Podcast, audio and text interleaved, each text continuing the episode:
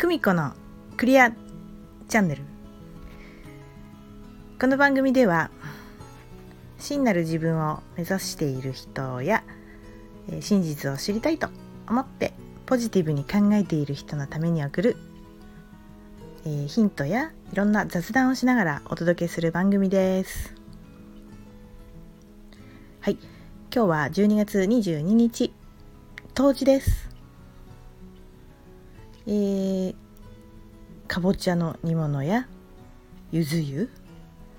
ねあのスーパーや八百屋さんにね今日はもう山積みここ何日かからねもうすごい山積みで売ってたと思うんで、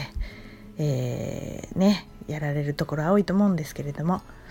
私もねこれから煮物でも作ろうかなと思ってます。えー無病息災とか言ってね今日も節目になる一日ですけれども、えー昼の時間が一番短かったんですよね今日。えー冬至ね冬が至ると書いて冬至、えーまたの名をえっ、となんだっけな一陽来福っていう四文字熟語で、うん、一陽来福の日とかいうこともあるそうなんですけれどもえっ、と漢数字の1、えー太陽の陽。来は来る。服はね往復の服だ繰り返すみたいなね意味で。あのー今日は太陽の光が一番まあ弱い日。だから一番弱い日で、えーまたこう巡るというか、えー、と今日からまたスタートっていう意味があるんですねまた繰り返すよっていう一つのサイクルが終わって来福また始まるっていう意味がある日だそうです。ね、だから今日からまたねこうスタートって思ってもいいと思います。ね、いろいろ今日からスタートっていうような、まあ、星読みさんとかもねいらっしゃいますしもうなんかこうよくね毎年こっからスタートななんとかの時代が始まりますなんてね多分去年のあたりは風の時代っていうねもう入っていますけれども多分こういう冬至とかがスタートだったと思います。はいね、暦っていうのはあのー今ね私たちが使ってるカレンダーっていうのはグレゴリオ暦っていうのはこれはもう明治維新の頃から始められたもので太陽暦っていうのかな？ね。ですけどまあなんていうかこれはまあご存知の方多いと思いますけどちょっとねこう経済的に便利なように作られているカレンダーでもともと暦っていうのはやっぱりこう自然のうんなんでしょう動きとか星の動きとかそういうことでまあ本当にあの農作物だとかそういうものの目安にしたりとか。本来はそっちの暦なんですね。で日本も本当にあのそれまではあの太陰暦とかねそういう暦でやってたと思います。あとお月さんの暦とかね。そういうのを作ってたんですがまあまあまあ例の明治維新でまああの西洋のねあれを取り入れてまんまと、まあ、そういう風になってまああれ明治の初期ですよね、えー確かあのー私の知ってる話だとえーっとね本当は13ヶ月だったんですよ。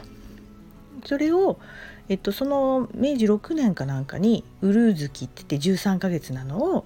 毎月お給料払ってる12ヶ月が1ヶ月多くなっちゃうなとかそれでまあちょっと改定しようってなるとちょうどその年がなんだっけな前の年かな？12月が2日だけになるので11ヶ月で終わるのでこりゃ1ヶ月少なくていいとかなんかね そんなエピソードがまああるんですよね。これが実際に起こったことらしいんですけれどもあの経済向きに今もね祭日なんかもなってますよね。祭日とか、ね、ハッピーマンデーとか言ってね。別に寄せて本当にそれで経済効果が出出たんでしょうかね。うん、まあ木曜日とか祭日だとね金曜日休んで4連休ってする人もいたでしょうし本当にはねどういう効果があったのかっていうのはちょっとわからないんですけどもえであの暦っていうのは本当にそうやって日本人なんかはねあの江戸時代、まあ、300年ぐらいありましたけれども私が知ってるだけでもね4回ぐらい暦変えてるんですよ。ちょっとずつねそのやっぱ今でこそ気候変動って激しいですけれども昔もそういうふうにちょっとずつ変わっていやもう寒いんじゃない？とか あもう春でいいよね？とかまあねそういう目安にだんだんこう変化はしてますからやっぱ地球っていうのは。だから江戸時代もそうやってね変えてたっていう歴史がちゃんと残ってます。ね、だから本当はそういうふうなあの二十四節気とかね。そういう暦をすごく大事にあの日本人はしてますし今もそれに合わせたね5行のあの食べ物とかねそういうの参考されてる人もいると思いますがすごく大事だと思いましてあの春分の日秋分の日と同じように夏至冬至っていうのもすごくあのまたね切り替えてスタートするといい日だと思いますのでえ今日はねとっても外は風が強くてちょっと寒かったですけれどもゆず湯でよく温まって今日はお休みになるといいんじゃないかなと思います。ねあのお風呂でよく体もクリアリングをしてあの精神的にも、えー、何でしょうネガティブを追い出してねきれいにきれいにしてそして、えー、新たな目標を立てて